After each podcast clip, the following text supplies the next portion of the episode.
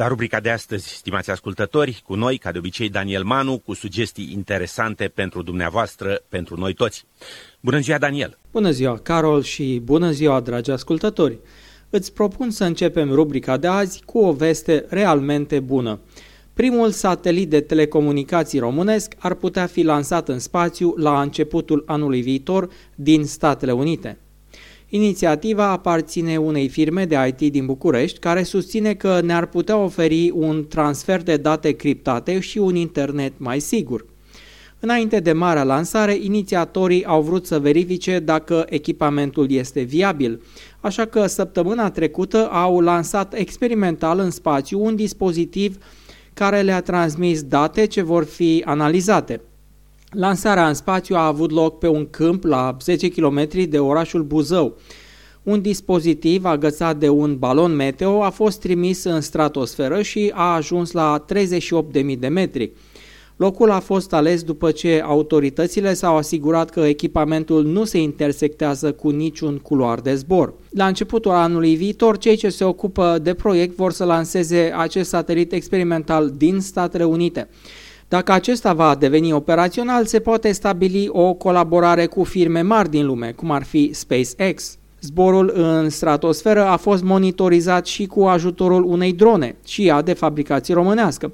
Aceasta a cules date și a filmat de la înălțime deplasarea pe verticală a balonului cu echipamente. Rămâne de văzut dacă lansarea primului satelit experimental de telecomunicații românesc va reuși la începutul anului viitor și dacă vom putea avea internet descentralizat și mai sigur în România. Dacă tot am vorbit de România, unde e vară, hai să discutăm și despre aer condiționat.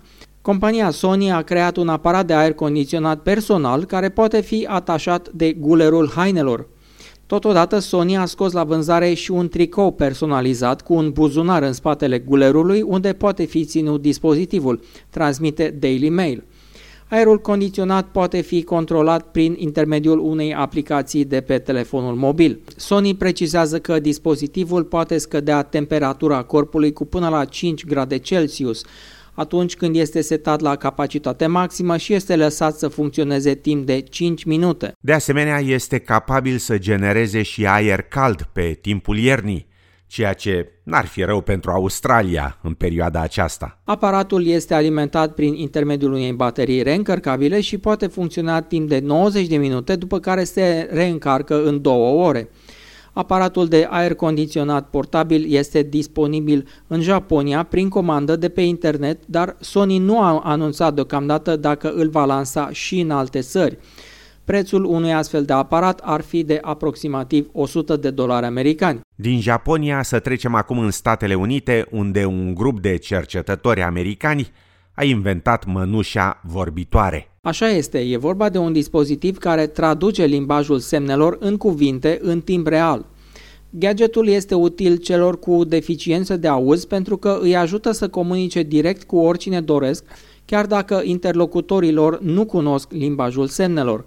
Mănușa are un senzor pe fiecare deget care poate identifica imediat cuvinte sau fraze. Acestea sunt imediat transpuse audio pe un smartphone conectat cu mănușa inteligentă. Hai să discutăm acum, Daniel, despre mașini electrice, că toți sunt la modă. Am înțeles că există o mașină mai ieftină decât un telefon sau decât un computer. Așa e, nu e chiar o Tesla, dar cea mai ieftină mașină electrică din lume costă 930 de dolari americani. Changli Nemeka deține titlul de cea mai ieftină mașină electrică din lume. Vehiculul costă în varianta cu două locuri echivalentul a 930 de dolari americani și este trimis clienților prin curier. Varianta cu baterii de capacitate mai mare poate ajunge la 1300 de dolari, iar modelul cu 3 locuri costă 1500 de dolari. Motorul GP Changli produce doar echivalentul a 1,16 cai putere, iar vehiculul atinge o viteză maximă de 30 de km pe oră. Totuși, automobilul dispune de aer condiționat, suspensie independentă, radio și cameră pentru marșarier. Autonomia mașinii este cuprinsă între 40 și 100 de kilometri, în funcție de pachetul de baterii ales de client. O încărcare completă a acumulatorilor durează între 7 și 10 ore. Asta în timp ce, peste ocean, liderul pieței de automobile electrice, Tesla, se pregătește să prezinte bateria de 1,6 milioane de kilometri. Apropo de mașinuța chinezească, ceva similar inventase și românul Justin Capră prin anii 70. Într-adevăr, dar din păcate nu a reușit să intre în producția de serie. China este o piață importantă pentru mașinile electrice, iar modelele mici de oraș sunt la mare căutare.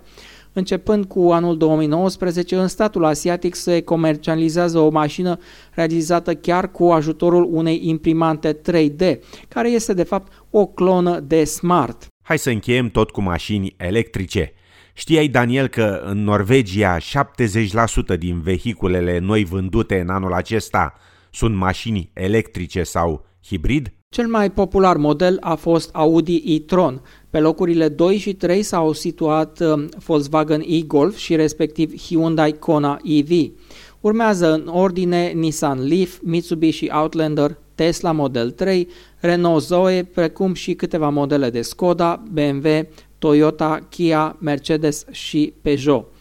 Situația din Norvegia e puțin diferită față de piața generală europeană unde Tesla și Renault fac legea.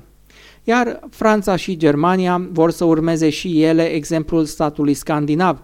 Cea mai mare economie europeană, Germania, le va cere tuturor benzinăriilor să instaleze stații de încărcare pentru mașini electrice. Măsura face parte dintr-un pachet de stimulare a economiei în timpul pandemiei COVID-19. Premierul Angela Merkel a anunțat că obiectivul este instalarea a numai puțin de un milion de stații de încărcare în Germania până în 2030 iar Franța a anunțat de asemenea un program de stimulare a utilizării de vehicule electrice în valoare de 8 miliarde de dolari. Președintele Emmanuel Macron vrea ca țara sa să devină cel mai mare producător european de vehicule nepoluante. Cam atât pentru astăzi. Sunt Daniel Manu și vă doresc toate cele bune până la viitoarea întâlnire cu rubrica Tehnologie pentru fiecare.